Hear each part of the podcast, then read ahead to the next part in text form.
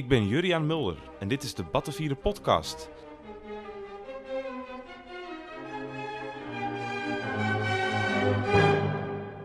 Nou, we zijn weer bij Perry. Eh, het is, eh, augustus is, eh, is rond. De volgende Perry Potcolumn. Ja, goedemorgen. Hoe is het ermee? Ja, prima joh. Prima. Net de nieuwe catalogus uit van de uitgeverij. Lekker aan het schrijven en onderzoeken. Dus prima. Vakantie eh, is rond. Ik ben even in Berlijn geweest. ben in Trier geweest. De geboorteplaats van Marx. Was een grote tentoonstelling. Heel interessant allemaal. Ja, en nu gaat, eh, nu gaat de motor eh, weer draaien. Ook, ook de politiek komt wat meer op gang. Het nieuws eh, gaat Ja, alweer eh, te snel om het bij te houden. Dat eh, was, is wel even wat anders dan, dan in de zomer. Ja, dan, dan kijk je gewoon geen nieuws, omdat er gewoon bijna geen nieuws is. Tenminste, dat is mijn... eh, Ja, ach, eh, het is ook wel even lekker toch? Dat het eh, Ja. even wegzakt en nu weer, eh, weer eh, hoog op de agenda staat. Lekker van dag tot dag, dag Precies. lezen. Ja, ehm, we springen er gelijk in. We hebben, we hebben weer luisteraarsvragen. Oh, ja. Ehm, ik wil een, een leuk om mee te beginnen is ehm, van eh, Ramon Barends. Ik hoop dat ik het goed uitspreek. Ja. Die vraagt wat onze favoriete filosofen zijn. Eh, Vragen ons beiden. Ja, jeetje. Nou, ik denk eigenlijk niet zozeer in dat soort categorieën. Maar eh, iemand met wie ik toch wel ben bezig geweest de afgelopen jaren is die Roger Scruton. Ook omdat die man ehm, eigenlijk gewoon op een prettige manier eh tegendraads is. Laat ik Ja. het zo zeggen. En ik denk, een filosoof moet je eigenlijk helpen eh, je eigen geest eh, te scherpen. Dus als het goed is, stelt hij ook ongemakkelijke vragen. En, en dus ik lees niet alleen om mezelf te bevestigen de hele dag. Ik lees ook wel dingen omdat ik het leuk vind om, eh, ja, laten we zeggen, in die, in die achtbaan van gedachten meegenomen te worden. En waardoor je eigen ideeën eens een beetje opgeschud worden. Wat ik wel heel mooi vond, is dat die Scruton schrijft dus over mei 68. En dan ziet hij die rellen in Parijs. En eh, hij was op dat moment dus daar en hij ziet dat vanuit zijn eh, hotelkamer. En dan bedenkt hij zich, ja verrek, ik ben ook een student, maar ik sta eigenlijk aan de kant van de politie. Ja. En ik vond dat wel een bijzondere eh, waarneming. Want het is natuurlijk altijd als je dat soort boeken leest of, of memoiresachtig, dan dat waren natuurlijk altijd mensen die aan de kant van de vooruitgang stonden of de Ja, ja, vernieuwing, ja, ja, de revolutie. En nu iemand die eigenlijk zegt, ja ach, ik vond eigenlijk die de Gaulle nog niet zo slecht, die er in Frankrijk zat.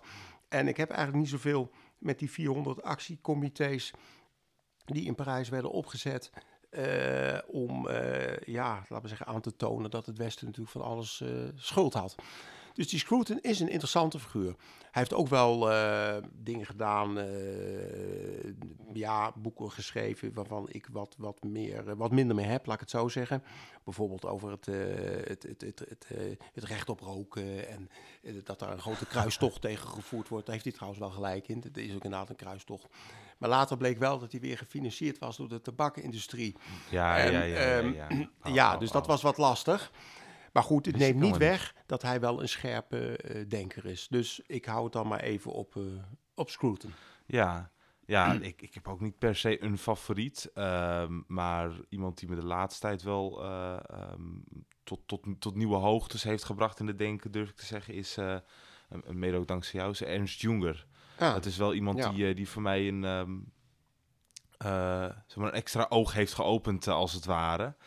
Hele interessante man. Ik heb eigenlijk te weinig tijd om er nu, eh, nu over te praten. Maar eh, ja, jij hebt zijn eh Nederlandstalige dit werk is- is- uitgebracht. Het is fascinerend. Hè? Hij, zag, hij was in die zin een, wel een, een ziener dat hij die opkomst van die arbeidersklasse eigenlijk zo vroeg heeft gesignaleerd. Hè? En, en hij zag eigenlijk dat die gewone jongens uit de loopgraven, dat waren geen, geen gewone jongens meer toen ze daaruit terugkwamen. Ja, Die mensen hadden de wereld gezien, maar dan op zijn van de donkerste schaduwzijde. Ja. En hij zegt dat is eigenlijk loopgave aristocratie. En toen schreef hij Der Arbeider, wat trouwens bij Aspect ook vertaald is uiteindelijk. En wij als de arbeider ook op de markt hebben Ja. gebracht. Omdat ik dat inderdaad als een heel belangrijk boek zie. Wat denk ik in Nederland toch nog een beetje te onbekend is gebleven. Die ja. van maar hij heeft eh, Ernst een, Junger. een beetje een, een, een, een, zonderling pad gevolgd. Nou zeker, hij was een eh voorkomen outsider eigenlijk. Eh, voor iedereen. voor iedereen. Wordt door de, door Ja. de een of voor natie uitgemaakt. Maar de naties die moesten hem eigenlijk ook niet. Want daar had hij zich ook alweer eh Ja, Eh, het, is, het was een wonderlijke man. En, eh, Ik heb ook hij is stok oud geworden, zoals je weet. En eh, hij had een soort glijbaan van zijn huis, waarin hij zo in een of ander meer verdween, die ook op zijn landgoed. eh, echt waar? Ja, zo is hij volgens mij zo oud geworden. Hij ging iedere ochtend ging hij zwemmen in dat ijskoude water. En hij had ook zo'n verzameling, dat er bestaat een mooi woord voor, wat ik nu niet weet. Dat met die torretjes en vlindertjes. Die Ja, entomologie. Juist, Hij nou. was eh helemaal, en daar heeft hij nog boeken Ja. ook over. En er zijn er beesten naar hem vernoemd. En, Maar Ja. dat is, dat is een, een, een hobby van, eh, van echte klassici. Ja, nou dat ja, is, dat was hij natuurlijk ook. Hij was eigenlijk ja. dus iemand die boven... Een soort Goethe. ja, hij zat inderdaad onder die Duitse eik eh, en daar filosofeerde hij. En wat er met de rest van de wereld gebeurde, dat hield hem minder bezig, Dat denk was te praktisch. ja, precies. Ja, hij ook, ook, ook rokend oud geworden. Want hij dronk een glaasje port en, en rookte twee sigaretjes op de dag eh, Nou tot zijn ja, laatste dag. Alles bescheiden is, eh, is goed voor het evenwicht, denk ik. Ja. Eh, dan hebben we nog één vraagje van Bart Rijmerink. Ja, die stelt vraag: het nazisme kreeg steun en bijval van de VS in de, voor Ja. de oorlog. en in hoeverre was dit uit een soort overtuiging van, nou, dit is, dit is iets eh, wat, wat we niet per se moeten afwijzen? Of, eh, of, of was het gewoon pure machtspolitiek en opportunisme vanuit Amerika? ja dat, dat is best een lastige vraag. Eh, ik, ik ken daar zelf een aardig boek over van Henk Jurgens, die zich daarmee bezig heeft gehouden. En die komt dan eigenlijk aan met al die grote Amerikaanse bedrijven die op een of andere manier Duitsland... eh, ge- Heel bekend Ford. Eh, ja, ja, Ja. Die, die heeft nog een geweldige onderscheiding gekregen van Hitler. Omdat hij eh, zo, ehm, zo fanatiek de protocollen van de wijze van Zion propageerde. Bizar. Ja, die had een eigen krant, hè, de Deadborn Independence. En daar werd het allemaal in. eh, Maar Ford is daar wel op teruggekomen later. Die heeft dus eigenlijk gezegd: ja, ik heb dat helemaal verkeerd gezien en het spijt me. Dat is trouwens ook heel Amerikaans, hè, een soort Ja, de publiekelijke- auto's verkochten weer niet. En, eh, dus, eh, ja, dat zal ook wel een, eh, een, een stukje zelf eh, eh, belang bij zijn geweest. Ehm, maar in die, die algemene zin, kijk, het is natuurlijk die Verenigde Staten was natuurlijk wel echt een vroeg kapitalistisch land. Hè? Dus als je zegt over Amerikaanse steun, ja, eh, Amerika bestaat uit heel veel individuen in die zin. En er waren natuurlijk allerlei zakelijke belangen. Wat ik bijvoorbeeld wel weet, en daar heeft eh, eh, Bart zeker gelijk in, eh, er zijn heel veel eh, bedrijven eh, eh, toen die, eh, die, die, eh, die oorlog uitbrak in de, in de meidagen van 40, zijn veel bedrijven die bang waren om geconfiskeerd te worden. Dus Britse bedrijven werden in één keer Amerikaanse bedrijven. Eh, er zijn ook heel veel bedrijven, later zijn die Amerikaanse bedrijven weer Zweedse bedrijven geworden. Dus die werden dan gewoon op papier even overgedaan van de ene rijke familie naar de, de Wallenberg-familie in Zweden. Want dan was het neutraal en werd het niet geconfiskeerd door de, door de Duitsers. En op die manier is het eigenlijk het rare dat de Amerikanen bombardeerden hun eigen fabrieken eigenlijk in Duitsland. Die fabrieken draaiden gewoon door tijdens de oorlog. Dus in die zin klopt het dat, dat ja, het kapitalisme leidt tot hele rare constructies wat dat betreft. En investeringen, ja, zijn investeringen. Als jij eh, een paar honderd miljoen hebt geïnvesteerd in een land, ja, dan wil je dat wel ook weer veiligstellen. En na de oorlog eh, werd dat, werden die bedrijven die dus eerst eh, bijvoorbeeld Brits waren, overgingen in Amerikaans, overgingen in Zweeds, werden weer Brits. Of een Ja. Amerikaans bedrijf werd, werd Zweeds en werd weer Amerikaans na de oorlog. Dus zo zijn er allerlei eh, door elkaar lopende belangen. En ik denk dat, dat, dat, dat Bart daar een beetje op, op doelt. Ik zou daar niet een te al te zware politieke agenda in zien. De Amerikanen zijn ook gewoon een heel praktisch eh, volk, ook niet zo ideologisch. Je zag dat ook weer in Irak recentelijk met die, dat ingrijpen. Ja, Volkomen ja, ja. verkeerd ingeschat. En Ja. eh, ze denken nou, we sturen wel bij, eh gaandeweg. De korte termijn. Eh, ja, ze voor hebben shareholders is Ja, heel wonderlijk, want ze hebben de beste universiteiten. Maar op een of andere manier is er geen lijntje tussen Washington Hmm. en die denktanks, denk, denk ik wel eens als ik dat Ja, bekijk. de denktanks zijn toch juist de, de grootste denktanks van de wereld. Die zitten juist die zitten daar. die zit, nou ja, ik, ik vind dat ze er weinig een voordeel mee doen. Laat ik het zo eh Oké. formuleren. Die denktanks zijn natuurlijk. Alleen, ehm, eh, dan begrijp ik niet, als je die memoires leest van zo'n Paul Brenner, die dan in Irak daar aankomt, die de eerste, kijk, ze werken wel hard hoor, want hij heeft de eerste maand geloof ik zijn- schoenen niet uitgetrokken. Dus die man die sliep gewoon achter zijn bureau. Dus zo hard hebben ze gewerkt. Maar ze gingen met volkomen, eh, met mensen in zee die geen enkele draagkracht in die, in die samenleving hadden. eh, die, die hen ook nog bedonderden aan alle kanten. Dus je, ja, het- er zit ook een zekere naïviteit in die Amerikaanse politiek. En, en, en dat is gek, want het gaat aan de andere kant gepaard met enorme technologie. Dus je kunt voor een deel je onbenulligheid opvangen door een enorm financieel budget en technologie. Ja, maar, een, Maar niet een, alles een, dwaas met, eh, met een enorme vrachtwagen kan een heleboel... Ik had hoop schade aan. hele hoop ja. schade. Ja, je, krijgt nog eens een verhaal als je, als je, als je vraagt over eh, Amerika. Nou, dat- wat een verhaal. Ehm, bedankt voor de vraag in ieder geval, Bart en Ramon. Eh, stel vooral, eh, als je dit luistert, je denkt ik heb ook nog een vraag voor Perry, dan moet je die vooral eh, eronder bij de reacties plaatsen. Ofwel op Facebook, ofwel op, op Soundcloud of op, ehm, op YouTube. Ja, dan hoor je die misschien volgende maand graag. langskomen. Ja. We gaan nu naar de actualiteiten. Actualiteit, ja, er is, zoals je zei, het was natuurlijk wat rustiger. En ik ben zelf historicus van huis uit. Dus ik, voor mij is actualiteit niet alleen wat vandaag gebeurt, maar ook nog de afgelopen maanden. Daarom En, doen we eh, dit ook eens in de maand, niet elke dag. En, en eh, het blijft mij wel fascineren, de figuur van Frans Timmermans. Ik weet niet of je het al gezien hebt. Hij heeft een geweldige baard laten aangroeien. Ehm, Ja. Maar dat, eh, dat, eh, dat terzijde. En het is wel interessant. Hij heeft een interview gegeven alweer enige tijd terug in, in Elsevier. En dan kijk je toch een beetje meer in de ziel van die man. En, en ik moet zeggen, ik, eh, ik heb me ook wel eens verbaasd over hem. Hè, hoe hard hij die, dat hele diversiteitsverhaal heeft afgekondigd in Europa. Dat vond ik toch wel bizar. Toen hij echt min of meer heeft gezegd van diversiteit of, of oorlog. Ehm, maar je komt via zo'n interview eh, toch ook wel wat meer te weten. Heeft de, Jelte Wiersma heeft dat interview afgenomen destijds. En dan zie je toch dat ook zo'n Timmermans natuurlijk gevormd is eigenlijk door de geschiedenis. En de- wat hij voortdurend eigenlijk benadrukt is dat nooit meer oorlog-argument van Europa. Ja. En ik hoorde er ook Paul Cliteur wel eens over, die dan ook zei, ja, nooit meer oorlog. Maar er dreigt toch op dit moment helemaal geen oorlog tussen Frankrijk of Duitsland. Eh, Hoe legitiem is eigenlijk dat dat argument eigenlijk als een heel zwaarwegend argument wordt aangebracht. Maar je ziet dan toch weer bij zo'n Timmermans dat dat blijkbaar zo is. Hij vertelt ook een kleine persoonlijke anekdote. Hij gaat met zijn dochter op fietstocht naar Aken. En dan eh, rijden ze de Duitse grenzen over. En dan liggen daar nog van die barricadezaken van de Siegfried-linie liggen daar nog.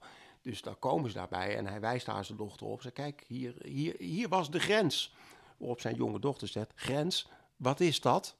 Waarop eh, Timmermans zegt, is dat niet cool? Mijn dochter weet niet wat een grens is. Ja. En eh, ook wel een beetje verontrustend en naïef. nou ja, dan denk ik natuurlijk gelijk aan de eh, 2015, toen, eh, laten we zeggen, de, de stop losging in Europa. En, en, en, en de... Die, mensen, die bootjes dachten ook allemaal, Ja, wat die- is een die- grens? En, en ja, dat is natuurlijk nog steeds aan de gang. En je ziet ook de repercussie in Italië nu weer met Ja. de laatste verkiezingen. Dus dat heeft nogal. En, en de verwijdering met de Visegrad-landen. Dus eh, dat is nogal wat. En, en eh, kijk, de ene kant, ik, ik begrijp dat best als hij dat zegt. Van ja, het is natuurlijk ook bijzonder dat je gewoon die grenzen over kan zonder controle. Maar daar zit ook, ja, dan hebben we het over Amerikaanse naïviteit. Maar dit noem ik dan maar even Europese naïviteit. Dit wordt, wat mij betreft, toch wel erg makkelijk zo even één op één gelegd. Wat ook interessant is, is dat er eh, binnen die Europese Unie eh, nu toch ook wel, ehm, ehm, laten we zeggen, een, een- nou geen tweedeling, maar toch ook wat milde onderlinge kritiek binnen de pro-Europeanen aan het ontstaan is. Bijvoorbeeld die Juncker bijvoorbeeld, die schijnt toch die Timmermans nu ehm, ehm, toch een beetje bij de kraag gepakt te hebben en misschien wel op het voorhoofd gekust, want je weet dat ritueel past die voortdurend toe. Ja, ja, ja. En die heeft toch gezegd van, joh, wees eens wat milder tegen die Visegrad-landen. Want dat, dat is toch een beetje een, een speerpunt van hem geworden. Hè? Hij ageert daar eh, eh, tegen. En dat is het tweede centrale punt, want dat nooit meer oorlog, dat koppelt Timmermans natuurlijk aan de democratie. En het, de, en het waarborgen van de rechtsstaat. Nou, daar heeft hij natuurlijk in principe eh, helemaal eh, gelijk in. Maar wat hij niet moet vergeten, een rechtsstaat en een democratie wordt ook gedragen, eh, laten we zeggen, door eh, het vertrouwen wat mensen daarin hebben. En daar zit nu, het hele grote punt. Ik las, en dat is wel even actueel, eh, uit de Belgische pers eh, een bericht van twee dagen geleden. Tweederde van de Belgische jeugd denkt niet positief over de toekomst. is interessant, want als ik in Nederland enquêtes lees, dan hoor ik altijd hoe geweldig het gaat en dat iedereen zo super gelukkig is. Ja, dan denk je, hoe, Eh, hoe, kan dat? Hoe kan, nou ja, ik, ik, ik stel, ik, ehm, ik heb mijn vraagtekens zit er daarbij. in het water? eh? Nou ja, ik heb geen idee. Maar ik denk dat, die, die- dat het Belgische onderzoek eh, meer bij de waarheid ligt, eerlijk gezegd, dan wat ik vaak in eigen land hoor. En dat heeft wel te maken met eh, dat kunnen eh, herkennen en begrijpen, eh, eh, laten we zeggen, van die politieke processen die er lopen. En als jij v- voelt toch dat er een zekere verwijdering zit in dat, laten we zeggen, globale ideaal, nooit meer oorlog. En de dagelijkse praktijk die je om je heen ziet, met eh, spanningen in de wijken en culturele verschillen en, en dergelijke zaken. En, en, en eh, globalisering met alle onzekerheid. Dan denk ik toch dat, ja, dan kun je mooi praten over de verdediging van de rechtsstaat. Maar die, die verdediging van de rechtsstaat begint erbij dat mensen zich herkennen in de eigen politiek en in Europa. En met Europa gaat het gewoon niet goed. Dus ja, dat betreft, wat betreft kanttekening bij Timmermans, uh, dat weerhoudt hem er niet van dat hij voor 2019 opteert voor een, uh, een tweede termijn. Ja, vast, dus ja. we blijven hem volgen in ieder geval. Ja, ja. Het is, baard, de baard wordt langer. uh, ja, het is andere kant ook wel weer een kleurrijke man, moet ik zeggen. Ja. Het, heeft, het is in ieder geval voor de mensen die een beetje politiek watcher zijn, is het, zijn ze interessant. Ik vind het een soort nieuwe Jan Pronk eigenlijk, maar dan van, van Europa. Dat brengt mij eigenlijk op een een andere meneer, die misschien wat minder bekend is in Nederland, maar waar ook wel wat aandacht aan besteed is de laatste tijd, dat is die Steven Pinker. Dat is die man met die, dat wijde krullende blonde haar. Hij ziet er altijd net uit alsof hij uit een regenbui is komen lopen. Maar hij heeft toch dus wel... Je hebt daar, je hebt daar de, mag ik heel Ja, dit is een, een, artikel wat vrij recentelijk over hem verschenen is. En wat ik het aardige eraan vind, is dat die die, die Pinker, die maakt wat concreter wat eigenlijk Timmermans laat zitten. Timmermans die praat dan over de rechtsstaat en nooit meer oorlog. En die Pinker die gaat dan wat meer filosofisch daarachter zitten. En die zegt dan eigenlijk, ja, hoor eens eigenlijk... wat is nou eigenlijk het grote kernpunt van dat westerse verhaal? Dat is toch de verlichting uiteindelijk. En daar zegt hij iets over, en dat vind ik heel belangrijk. Hij zegt, het is the greatest story seldom told. Seldomly told. Dus eigenlijk een geweldig verhaal waar we eigenlijk heel weinig mee doen als Westen. De, de, de, de, het, punt is, de, grote denkers van uh, de, de Spinoza's, laten we zeggen, van de, van de verlichting, zijn ja, namen waar, waar veel mensen wel van gehoord hebben, maar eigenlijk gek genoeg toch niet van doordrongen zijn wat het nou precies inhoudt. En hij zegt eigenlijk, we gaan slordig om, en als historicus kan ik dat alleen maar beamen, eigenlijk slordig om met ons verleden en ook met de grote denkers van ons verleden. En dat heeft tot gevolg, en dat is wel interessant en ook belangrijk. Hij zegt dat geeft ook een laag zelfbewustzijn van Europa. Het gekke is, we hebben dus een van de grootste ja, spirituele eh, denkprocessen eigenlijk doorgemaakt, ja. wat we verlichting noemen. Wat ons bevrijd heeft van heel veel irrationele uh, godsdienstwaanzin. En, en uh, wat ook uiteindelijk natuurlijk het begin is van een democratisch proces. Hè, want het maakt de mensen bewust en bewustzijn uh, leidt natuurlijk ook tot verantwoordelijkheid. En dat is eigenlijk wat we heel weinig uh, mee doen. Het punt is alleen, en dat is dan, dan interessant, dat die Pinker die bepleit dan, dit is eigenlijk onze grote verdienste. We zouden meer moeten doen aan ons zelfbewustzijn. Maar Gerry van der List, die hem, uh, dat is de bekende uh, commentator, politiek commentator, die gezegd heeft van ja, hoor eens even, die, die, die Pinker heeft daar natuurlijk volkomen gelijk in. Maar waar hij geen greep op heeft, dat is op het irrationele. Dus het antwoord eigenlijk op het, op het irrationele. En dat is denk ik juist van enorm belang. Want je ziet eigenlijk, dat is ook uit die bundel De Moord op Spinoza, die vrij recentelijk verschenen is, Ja, ja. dat die verlichting onder druk staat. Dus ik sta achter het pleidooi van Pinker dat we moeten dat weer hoog in het vaandel dragen. Als je zegt, wat is nou het grote cultuurgoed van het Westen? Als je dat met één woord moet aanduiden, dan is dat de verlichting. Ik denk, daar zouden we veel harder op moeten staan. En ik vind ook, ja, we werken nou aan begrippen als diversiteit en dat soort zaken. Dat wordt er van bovenaf helemaal ingepompt. Daar struikelen we over. Waarom struikelen we niet over het begrip verlichting? Ik denk dat dat even zo goed uh, belangrijk is. Um, dan wou ik aansluiten bij Pinker op de actualiteit, op de echte verse actualiteit. Ik hoorde vanochtend dat uh, via de route Turkije, waarop veel, veel migranten Europa binnenkomen, Ja. uh, dat uh, 20% daarvan, terwijl die al gescreend zijn door de VN-organisaties die daar zitten, 20% komt er niet door in Nederland op dit moment vanwege ideeën die dermate afwijken van het westerse gedachtegoed, dat men het vermoeden heeft van dat worden probleemgevallen. Ik Ja. schrok eerlijk gezegd van eh, 20%. Dat is nogal een getal. Dat zijn niet die paar eenlingen waar Eén we altijd... vijf. Dat 1 is- op de is- 5. Komt er gewoon niet in nu in Nederland. Hè? Dus de- we kunnen ook niet zeggen dat er dus niks gebeurt op dit eh, terrein. Er, er is wel degelijk nu een wat strenger beleid. Ja, maar bijvoorbeeld er was ook een, eh, een man, ik weet niet waar die nou vandaan komt, maar dat een grote volging in Pakistan in ieder geval, die, die wilde Wilders vermoorden. Dat loopt ook hier gewoon zichzelf een beetje te vloggen en te doen van nou, ik ben hier eh, bij het Binnenhof in de buurt en eh, nou, ik ga, ik ga eh, hè, de, eh, eh, de man die, die Allah tot schande maakt, ga ik vermoorden. En dat duizenden volgers in Pakistan. dat, Ja, dat loopt ja. ook hier maar gewoon. Nou ja, dat, dus nou wat komt er wel doorheen? dat, is dan, ik, ja, dat is misschien... Ze houden er al 20% tegen, maar hoeveel? Die screening is dus ontzettend belangrijk, dat denk ik wel. Maar je ziet natuurlijk dat er ook ontzettend over gelogen wordt. Ik hoorde bijvoorbeeld een vrij schijnend voorbeeld van iemand die... eh, dat was via de kinderbescherming dat het uiteindelijk terecht kwam. Die kinderen liepen met botbreuken. Die vrouw werd ook eh, mishandeld. Had nog vier vrouwen in het buitenland. Maar hij mocht in Nederland blijven omdat hij als homoseksueel vervolgd zou worden in zijn thuisland. Nou ja, ik denk deze man geeft er gewoon een mooie draai aan. En kan vervolgens hier blijven. Dus ik denk, eh, het gevaar is natuurlijk dat men op een gegeven moment wel weet wat de wenselijke antwoorden zijn Ja, bij dit soort interviews. dat was dat, die, die discussie die had je een tijd terug ook, geloof ik, over vermeende homoseksuelen tussen aanhalingstekens. Dat het maar de vraag was of ze echt homoseksueel waren of niet. Het lijkt mij ook heel lastig te bewijzen. Kijk, het, het vervelende is natuurlijk altijd, wij moeten natuurlijk, en we- dat willen we ook zijn, dat beschaafde land. En dat wil ik ook graag dat we zijn. Eh, maar ja, het lastige is natuurlijk ook niet altijd... te hard op onszelf zijn. eh, nou ja, je, je- daar wordt natuurlijk misbruik van gemaakt. Je Dat, dat, dat weet je.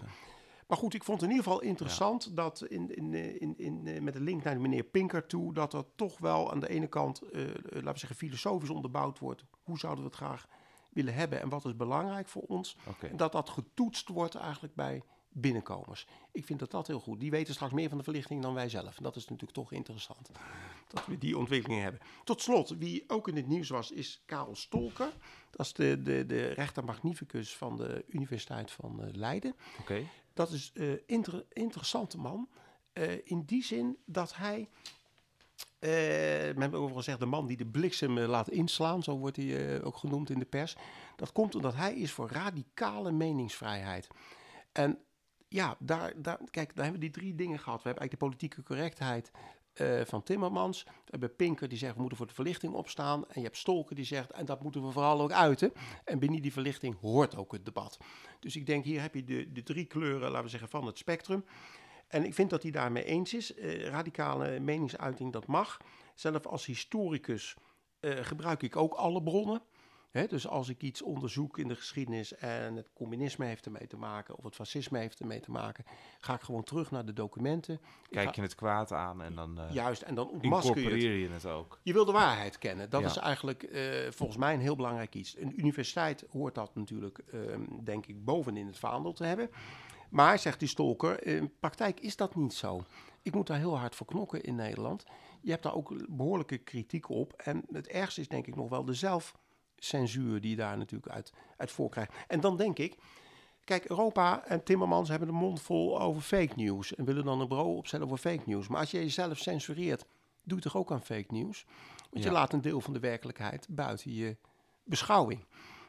Dus ik wilde eigenlijk mijn actualiteits, eh, eh, wat, wat mij opgevallen is in de pers, eigenlijk afsluiten met een pleidooi. Wat mij betreft mag het debat eh, lekker plaatsvinden. Moeten we daar ook niet te kinderachtig in zijn. En eh, ehm, kijk, ik heb altijd gedacht, er is een, eh, een, een, een, een, een, een, een- een vrijheid. eh, er moet geen taboe zijn op, op wat je denkt. Er moet eigenlijk ook geen taboe zijn op wat je zegt. Er moet wel een taboe zijn op handelen. Dus laten we zeggen, Ja. iedereen zegt, en nu gaan we even met z'n allen. Nou, dan moet je altijd oppassen. Daar moeten we van wegblijven. Maar die andere twee zijn heel belangrijk. En ik denk, als dat in vrijheid ook gebeurt, dan zal dat handelen denk ik ook wel meevallen. Ja, Dat is mijn, mijn inschatting. Het dat binnen- wat betreft eh, binnen het redelijke. het nieuws. Ja, Oké. Ehm, dan is er natuurlijk ook in eh, de maand augustus eh, heel wat gebeurd, 75 jaar geleden. ja, ja. Ja, zeker. Ehm, ja, wat interessant is, we hadden daar bij de vorige podcast ook al even aandacht voor. Dat was dat, die, die geallieerde landing op Sicilië. Ja, Die vond 75 jaar geleden plaats. En dan denk je, ja, Sicilië, is dat nou een heel belangrijk gebied? Dat valt inderdaad wel mee, maar het was natuurlijk wel, het was om twee redenen erg belangrijk. De, door de landing van Sicilië werd het grote Duitse zomeroffensief bij Koersk afgeblazen. Eh, hè, in die vorige podcast verteld dat daar een enorme krachtsmeting aan de gang was. En toen, eh, maar, maar Hitler was als de dood, en dat is de tweede belangrijke reden, dat het regime van Mussolini zou instorten in Italië ja Dat is- zuidflank. de zuidflank. En, en dat is natuurlijk gevaarlijk. Dus wat men heeft gedaan, men heeft een aantal van de beste eenheden van dat oostfront als een razende per trein naar Italië gebracht. En ehm, die hebben eigenlijk niet op Sicilië ingegrepen, maar die hebben eigenlijk de rust en orde in Italië hersteld. En het is wel verbazingwekkend dat die Duitsers geloof twee divisies nodig hadden om het hele Italiaanse leger te ontmantelen. Dus dat, uh, dat Italiaanse leger was wel een wat wonderlijke krijgsmacht. Ik wil er wel gelijk bij zeggen dat de gemiddelde Italiaanse soldaat niet slecht was. Want dat lees je ook in alle boeken over het Afrika-korps en Noord-Afrika. Die soldaten waren prima. Trouwens, de meeste soldaten zijn prima van alle landen. Maar dat is de organisatie. Ja, de organisatie was een probleem. Ze goed in waren, was het aanleggen van wegen. Ze hebben in heel Noord-Afrika enorm veel wegen aanlopen leggen, die Italianen. Dat deden ze goed. Uh, maar laten we zeggen, het materiaal was slecht georganiseerd. En het is werkelijk zo dat bij bepaalde, bijvoorbeeld bij Bedafon, dat is de grootste Italiaanse nederlaag in Noord-Afrika geweest, nog voordat het Afrika-korps daar stevig was, voordat de Duitsers dus stevig in Noord-Afrika waren. Die zijn daar met uh, 100 man in de pan gehakt door een heel klein Brits legertje. Maar die Italiaanse commandant, die commandeerde dat vanuit Rome, dat leger eh, in Noord-Afrika. Dus die dacht, ik moet voor mezelf natuurlijk wel een veilig plekje ergens hebben. Nou, dat achter het front, dat heeft hij zeer ruim gedefinieerd. Ja. En, uh, nou ja, nee, een beetje generaal gaat natuurlijk mee met zijn mannen. Nou ja, dit is, uh, kijk, je kunt erover discussiëren of je vooraan in het front moet staan, ja of nee. Dat is misschien overdreven. Maar dat, is, dat, dat deden Engelsen deden dat wat vaker. Daar hoorde ik, daar kwam ik laatst het over tegen, dat de Engelse officieren gekleed als officier heel duidelijk als een soort van grote kijk eens, ik sta hier, schiet Ja, maar ja. op me. Die, Nou ja. die stonden gewoon vooraan bij de Eerste Wereldoorlog. Ja, met de navenant eh verliezen eigenlijk, Ja, die ja, ja. daarbij bij hoort. Maar dat was goed voor het moraal, eh, zei nou ja, je, je ziet het wel vaker. Je zag dat bijvoorbeeld in Israël met de Zesdaagse Oorlog, dat die tankcommandanten allemaal staande in de koepels die slagen voerden. Dat is echt bizar gewoon. dat is eigenlijk- een soort van woestijnvels die er zo, zo, zo'n koepeltje uit en Ja, beetje- en zo'n dat, petje eh, op je hoofd en een beetje rondkijken. Ook zo'n beetje met het idee van, eh, zo geef ik ook mijn manschappen vertrouwen. Ja, nou, zo'n Erwin Rommel was ook, die heeft de Pour Mérité in de Eerste Wereldoorlog verdiend. ook aan het Italiaanse front trouwens. Ook door zelf min of meer voorop die bergen in te nemen, of die heuvel, waar dat was. Dus dat, dat zie je, dat, maar dat waren natuurlijk zeer betrokken commandanten. Het is ook letterlijk zo dat hij leidde de, de Gespensterdivision hè, in de meidagen van 40, de zevende panzerdivisie. En hij is dus werkelijk zelf met verkeersbordjes vooruit gereden. Die heeft hij overal in de grond staan timmeren, dat ze tanks wel de goede kant op reden. Dus dat, dat, dat zegt wel iets ja maar kijk, die hè. man onthouden we ook. En die Italiaan, die, Ja. die onthouden we niet. Nee. Maar hij, hij wantrouwde dus ook blijkbaar zijn ondergeschreven. Hij wilde daar geen enkele vergissing in hebben. nee. Dus dat, dat, is, dat is natuurlijk, natuurlijk, natuurlijk mooi. Ik struikelde ook over een verhaaltje van een, Ja. nog een generaal, Ja, ook op Sicilië. ja, Patton, die, eh, die, die had een incidentje eh, Ja, dat- 75 jaar geleden. dat klopt. Dat, Dat eh, die, had, die had een, eh, een soldaat een, een map gegeven, geloof ik. Omdat die, eh, de soldaat had shell shock, maar daar geloofde hij niet in. En dan, wat, lig jij nou in een ziekenhuisbed? Je hebt hem een verwonding en een patsen. Ja, die, die, pet, die petten, dat, dat was echt een, laten we zeggen, een, een ijzervreter. Met, hij had ook zo'n speciale helm, hè. Die had er zo'n e- emaille laag overheen, waardoor die meer glom. en hij is ook de enige generaal die kende die gewoon twee revolvers aan zijn holster had hangen. Cowboy. Hij was eigenlijk gewoon een cowboy. En, en, eh, maar ja, het was wel een beetje het type van, van dik hout zaag mijn planken. Ehm, eh, en dat leidde er ook toe dat hij geen begrip had voor zo'n soldaat die dan in psychische nood kwam. Maar die psychische nood, dat is gewoon een, een, een erkend gegeven. Het werd trouwens in de Eerste Wereldoorlog ook niet erkend als een ziekte. Daar hadden ook heel veel soldaten last van celshocks. Moesten toch weer terug naar het front. Maar die mannen die beefden letterlijk over hun hele lichaam. Daar zijn ook filmbeelden van. Je moet eens intikken, Cell Shock World War One. Dan Ja. weet je niet wat je ziet. Dus eh, ja, dit was wel een, toch een kwestie. Het is trouwens meerdere keren gebeurd. Eh, de, de, de, het, het punt was dat dit, dit werd een relletje omdat er vier journalisten bij waren. En die journalisten wilden erover rapporteren. En toen heeft Eisenhower uiteindelijk tegen hun gezegd: Jongens, in, in landsbelang, hou dit stil. Want ik kan Patton niet missen als commandant. En dat is, het heeft het een tijdje vertraagd, maar uiteindelijk is het toch uitgelekt. En toen, ja, dat eh, heeft hij toch met de billen bloot gemoeten. En Patton heeft toen gezegd: Ja, god, sorry, eh, ik heb me vergist en eh, ik zal het niet meer doen. En dus voor zijn doen, laten we zeggen, slikte hij dit in. Maar Patton was een hele, hele bijzondere figuur. Een zeer eigenzinnige man. Ik weet niet of je die andere kwestie kan, kent. Dat is de zogenaamde raid op Hammelburg. Ook wel ehm, eh, operatie Schoonzoon wordt die genoemd. En een schoonzoon van hem namelijk zat in, eh Amerika, of in Duitse krijgsgevangenschap. Het is gewoon zo'n van Patton. Van Patton. Oké. En op een gegeven moment was zijn leger was, eh, daar vlakbij in de buurt. En hij moest eigenlijk bij Wiesbaden aanvallen. En toen dacht hij, weet je wat ik doe? Ik eh, zet een, een afleidingsaanval ergens anders op, richting dat krijgsgevangenkamp. Maar ik breng het als een officiële afleidingsaanval, omdat ik eigenlijk naar Wiesbaden wil. Maar ondertussen bevrijd ik even mijn schoonzoon daar. En, even tussendoor. Uh, even tussendoor. En wat heel interessant is, wat bewaard is gebleven. En dat, dat typeert Pat, en dat is de brief aan zijn vrouw op 27 maart 45. Daar zegt hij... Gisteravond heb ik een kolonne uitgestuurd naar een plaats die 65 kilometer ten oosten van Frankfurt ligt, waarna verluidt John en ongeveer 900 andere krijgsgevangenen zich bevinden. Ik ben vreselijk nerveus, want iedereen, behalve ik, vindt het een te groot risico. nou, dat is wel grappig. Hij is wel nerveus. Iedereen zegt, dat moet je niet doen. Maar hij zegt, nou... We doen het toch wel. We doen het toch. Nou, en dat is ook gebeurd. Uh, uiteindelijk, dat was een vrij kleine kolonne met troepen. Het was die van 300 zoveel man met uh, 10 tanks en een aantal half-trucks. Die zijn dwars door die Duitse linies heen gebroken om die schoonzoon te bevrijden. Uiteindelijk bereiken ze dat kamp ook. En dan blijkt dus dat die zoon, die, is, die ligt wel in het kamp, maar die is zwaar gewond. Die blijkt helemaal niet vervoerbaar te zijn. Dus uiteindelijk kunnen ze die helemaal niet redden. Moeten ze eerst bij elkaar raken. Uh, ja, en er zitten nou ontzettend veel meer krijgsgevangenen dan dat. Nou, ze laten hem liggen, want ze nemen hem niet mee.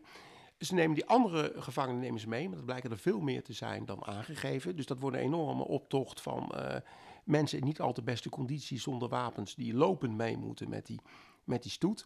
Die stoet wordt op de terugweg ingesloten door de Duitse troepen. Oh, oh, oh, uh, heel veel van die gevangenen gaan uit zichzelf terug naar het kamp. Die denken, ja, de kans dat ik nu sneuvel is groter dan dat ik in het krijgsgevangenkamp blijf zitten. En uiteindelijk moet de commandant die dat gedaan, uh, die dat onder bevel had, die uh, blaast al zijn uh, voertuigen op en men versnippert zich in hele kleine groepjes en probeert naar alle kanten uit te breken. Ik geloof dat er iets van 32 man uiteindelijk nog bij de eigen linies zijn aangekomen. Dus de, dat is niks. Dat is niks. En er zaten geloof ik uh, vijf gevangenen onder. Die heeft uiteindelijk vijf man bevrijd, maar van de 300 zoveel man had hij er nog 30 over na afloop. Dus dat geeft wel weer aan. Een groot fiasco. Een ja, en een wonderlijk type eigenlijk dat, hoe, dat Patton was. En uh, je ziet dat ook op Sicilië. Met Sicilië hield hij een regelrechte race eigenlijk met de Britten. Hij was eigenlijk ondersteunend voor de Britten daar. Maar die draaide het helemaal om. Want die Britten onder Montgomery... Uh, Montgomery was een ontzettende trage bevelhebber. Uh, ik zag een keer een heel grappig iets. Er was een biografie verschenen over Montgomery in Afrika. en ehm, daar stond dan in beschreven van bij, de, bij de tekst op de achterflap... als een wervelwind joeg hij door Noord-Afrika... En dan sloeg hij het boek open. Een van de hoofdstukken heette De opmars van de slak. Dus laten we zeggen, zo traag. Dus de uitgever had het boek niet goed gelezen toen hij de flaptekst ja, samenstelde. Ja, ja, maar Montgomery speelde altijd op safe. Die ging eerst, eh, net als de Eerste Wereldoorlog, eh, twee weken artillerie schieten. Kat uit de boom. Ja. En, uh... Britten waren trouwens in de geschiedenis nooit goede aanvallers. Britten zijn hele goede verdedigers, militair gezien. En Patton die reed hem dus helemaal uit en die, uh, die pakte die plaatsen veel eerder.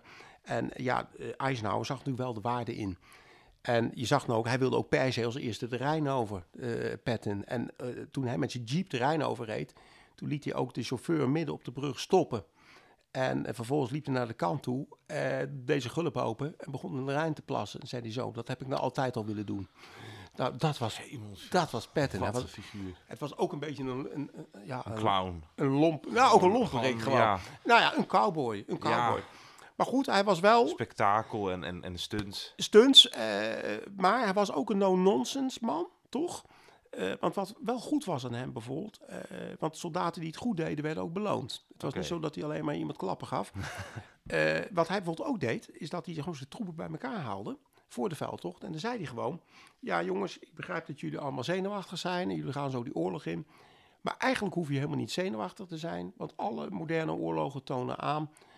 Het is maar 8% die iets overkomt. Dus uh, van iedere 100 man komen er 92 zonder enig probleem weer terug. Hij bracht dat soort statistiek gewoon in, in zijn uh, ja, het klinkt aan de ene kant heel hard, maar aan de andere kant werkte dat wel. Dat ja. soldaat ik dacht, ja, ik kom hier waarschijnlijk gewoon weer levend uit. De kans is dat ik bij die 92... Die kans is vrij groot eigenlijk. ja. Die is groot. Alleen hoe het natuurlijk vaak werkt in de militaire dingen, je zit nou net bij die verkeerde compagnie, die, ja, die in het verkeerde dorp zit, en dan gaat het alsnog mis. Dus dat wat betreft uh, uh, petten. Oké, okay. Nou ja, we hebben ons, onze vlucht door de geschiedenis gemaakt. Je hebt nog wat, wat boekjes waar je over ja, ik had uh, een aantal boeken die, uh, die interessant zijn. Dat zijn wat oudere boeken voor, tenminste één is vrij recent, de andere is wat ouder. Maar ik vond het aardig omdat het, uh, omdat het ja, laten we zeggen, wel met elkaar verband houdt. Toen natuurlijk die muur viel, had je Stefan G. Mestrovic. eh, die, eh, dat is een man die zelf uit de Balkan eh, komt. Die heeft geschreven The Balkanization of the West. En die maakt een eh, link, en dat vind ik interessant, tussen eh, twee eh, tegenstrijdige bewegingen die je eigenlijk had. Aan de ene kant had je natuurlijk eh, door de val van de muur dat daar een ontluikend nieuw nationalisme komt. Eigenlijk legt deze man uit waarom Timmermans nu problemen heeft met de Visegraaдлanden. Alleen toen bestond Timmerman nog niet en het woord Visegraad eh, werd nog niet gebruikt. Maar wat hij in feite... hij had het kunnen weten. Nou ja, hij, hij schetst eh, wa- wat het probleem is. Je moet je voorstellen, Ja. Je bent eerst onderdrukt geweest door Oostenrijk-Hongarije, toen door Nazi-Duitsland, toen door communistisch Rusland. Die landen hebben nooit zichzelf bestuurd. Het interessante was dat eh, toen een van die Baltische eh, eh, landen zichzelf onafhankelijk verklaarde, de, de historicus J.G. Kikkert, zijn vrouw kwam uit een van die landen, en die belde toen naar de familie op. En dan kreeg je altijd eerst een soort centraal bureau aan de lijn die het doorverbond. En toen was het in, in, in één keer eh, eh, eh, Letland speaking, toen erop gebeld werd. Dus een uur later was de terminologie veranderd. Dus daar was echt naartoe geleefd door die landen. Hè? Dat, was, Ja. dat was iets. En, en dat zie je ook zo aan zo'n Viktor Orban. Hè? Die man moet je begrijpen. Die Hongaren hebben eindeloos geleden. Ook het verdrag van Trianon. ze waren... Twee kanten op. het, tuurlijk. Dus dat die, eh, ja, en nu in één keer hebben ze het voor het zeggen. En zijn ze niet van plan om dat in één keer weer in te leveren als Europa. eh, eh, ik denk, ja, we hebben genoeg baasspelers gehad. Eh, aan de andere kant natuurlijk dat dat allerlei praktische problemen en, en, en, en juridische problemen oplevert. Dat begrijp ik. Maar door die Mestrovic begrijp je dat, hoe die, dat nationalisme eigenlijk een noodzaak was. Daar staat tegenover het postmodernisme van het Westen. Vind het wel leuk dat hij die term weer eens gebruikt. Dat postmodernisme, dat is eigenlijk van, dat is, weet je, postmodernisme denkt in limieten. Die denkt in beperktheid. Die denkt van, ach, je hebt heel veel culturen. Ach, wat zijn nou grenzen? Je hoort Timmerman tegen zijn dochter praten. Ja. Dat is postmodernisme. Dan denk- ze denken dat ze grenzeloos zijn. Ja, maar dat- eigenlijk zeggen, slaan ze de discussie dood. En Nou ja, het is, het, het, het- zij zeggen eigenlijk dat, dat kennis eh, cultuur bepalend is. En dat, dat culturen eh, eh, eh, ook in gelijkwaardigheid. Of dat, dat cultuurrelativisme komt daar dan uit voort. Van dat is niet vreed, dat is hun cultuur. Ik denk, nou, er zijn heel veel dingen wel vreed. En het is hun cultuur. Maar zij is op een of andere manier. Een hele interessante stam van koppensnellers, weet je. Dat is Ja, ook dat al nou laatst inderdaad. langskomen, zo'n plaatje. Dat ik ook denk van, ja, ah, hartstikke interessant. Maar ja, er gingen wel, werden wel koppen gesneld, hoor. Dat, eh, Ja, maar goed, dat is dan inderdaad, dat wordt dan onder die noemer eigenlijk een beetje weggezet. En die werelden, die schuren dus tegen elkaar. Dat is die wereld van het ontluikend nationalisme tegen het postmodernistische van waar heb je het eigenlijk over? En, eh, doet er niet toe. Het is toch maar één in de duizend. en in dat postmodernisme, daar hebben wij, eh, zoals we zagen bij meneer Pinker, de, on- onze, onze verlichting ook mee, mee opgeofferd. En dat spanningsveld, ja, dat leidt, laten we zeggen, tot problemen. En ik lees dat eigenlijk te weinig terug, daarom haal ik dit boek aan. Tussen eh, cultuurrelativisme, postmodernisme versus het Visegraad-probleem. En ik denk dat is een onderschat probleem. Dus daarom is het goed om dit wat vergeten boek, The Balkanization of the West, toch nog eens naar voren te halen. En dan een wat moderner boek. Ik heb hier de Duitse versie toevallig gelezen, omdat ik in Berlijn was, waar ik het boek tegenkwam. Eh, de Macht van de Geografie. Volgens mij is het ook vertaald. Ik heb eerlijk gezegd niet nagekeken. Van Tim Marshall. En ehm, dat is een, een, een boek wat hier dan eigenlijk weer een beetje op, ehm, ja, op, op aansluit. Eh, namelijk, we hebben niet alleen de geschiedenis die zaken bepaalt, eh laten we zeggen hoe dingen gelopen is. Dit is ook de geografie die zaken eh, bepaalt. Bijvoorbeeld, eh, neem nou eh, Rusland. Eh, wat we er ook wel van vinden, gewoon al door de grondstoffen, de oppervlakte en toch het aantal mensen, is dat gewoon een factor eh, van betekenis. Het ligt aan de flank van, van, eh, van Europa en eh, we moeten daar dus op een of andere manier mee dealen. Ik vind het dus gevaarlijk wat je dus ziet, met name in die, dat kamp van Hillary Clinton, maar je zag het ook met McCain, die net is eh, overleden, hè? die ook wel de Amerikaanse Ja. keizer werd genoemd. Is een heel mooi boekje door Hans Veldman destijds uitgegeven over McCain. Een goed portret, is nog steeds leverbaar. Ehm, dan zie je dus dat, dat daar, eh, laten we zeggen, erg gewerkt wordt met die ouderwetse vijandsbeelden. En ik zou wel eens willen pleiten, en dat vind ik het mooie aan het boek van Tim Marshall. eh, bekijk nou ook gewoon eens de realiteit van de geografie. En dan weet je gewoon van met sommige landen moeten gewoon toch op een of andere manier dealen. En is een, een te vergaande demonisering als het ware niet praktisch. Hetzelfde geldt eigenlijk voor zo'n land als Turkije, wat dus op het, het grenspunt ligt van je ziet ook dat Europa ermee worstelt. Die doet dat aan de ene kant best verstandig. Want kijk, of je nou van Erdogan houdt of niet, Turkije ligt daar wel op dat scharnierpunt. Dus we moeten daar op een of andere manier wel een relatie mee eh, hebben en, en onderhouden. En ehm, dat is een... Zeker als de verbinding met uh, het Grote Oosten. Zeker, zeker. Dat hele Midden-Azië natuurlijk uh, speelt een rol op de, op de achtergrond. Het, het Midden-Oosten, het vluchtelingenprobleem, het waterprobleem. Uh, Turkije mengt zich in het Syrië-conflict, de, de Koerden. Nou ja, er zijn allerlei kwesties. maar ik denk wel, ehm, ja, keep your enemies close. Hè, weet je wel, je moet hem dicht aan de borst houden eigenlijk. Ik denk niet Europa in met hem, met Turkije. Ik denk dat daar de boel niet rijp voor is. Maar we moeten op een of andere manier wel een, een, uh, ja, laten we zeggen, een goede balans daarin vinden. Ik vind die Tim Marshall, uh, dat vind ik een interessant boek, omdat hij uh, per regio eigenlijk de wereld op die manier behandelt. Zo komt China bijvoorbeeld ook aan bod, maar daar hebben we nu misschien geen tijd voor.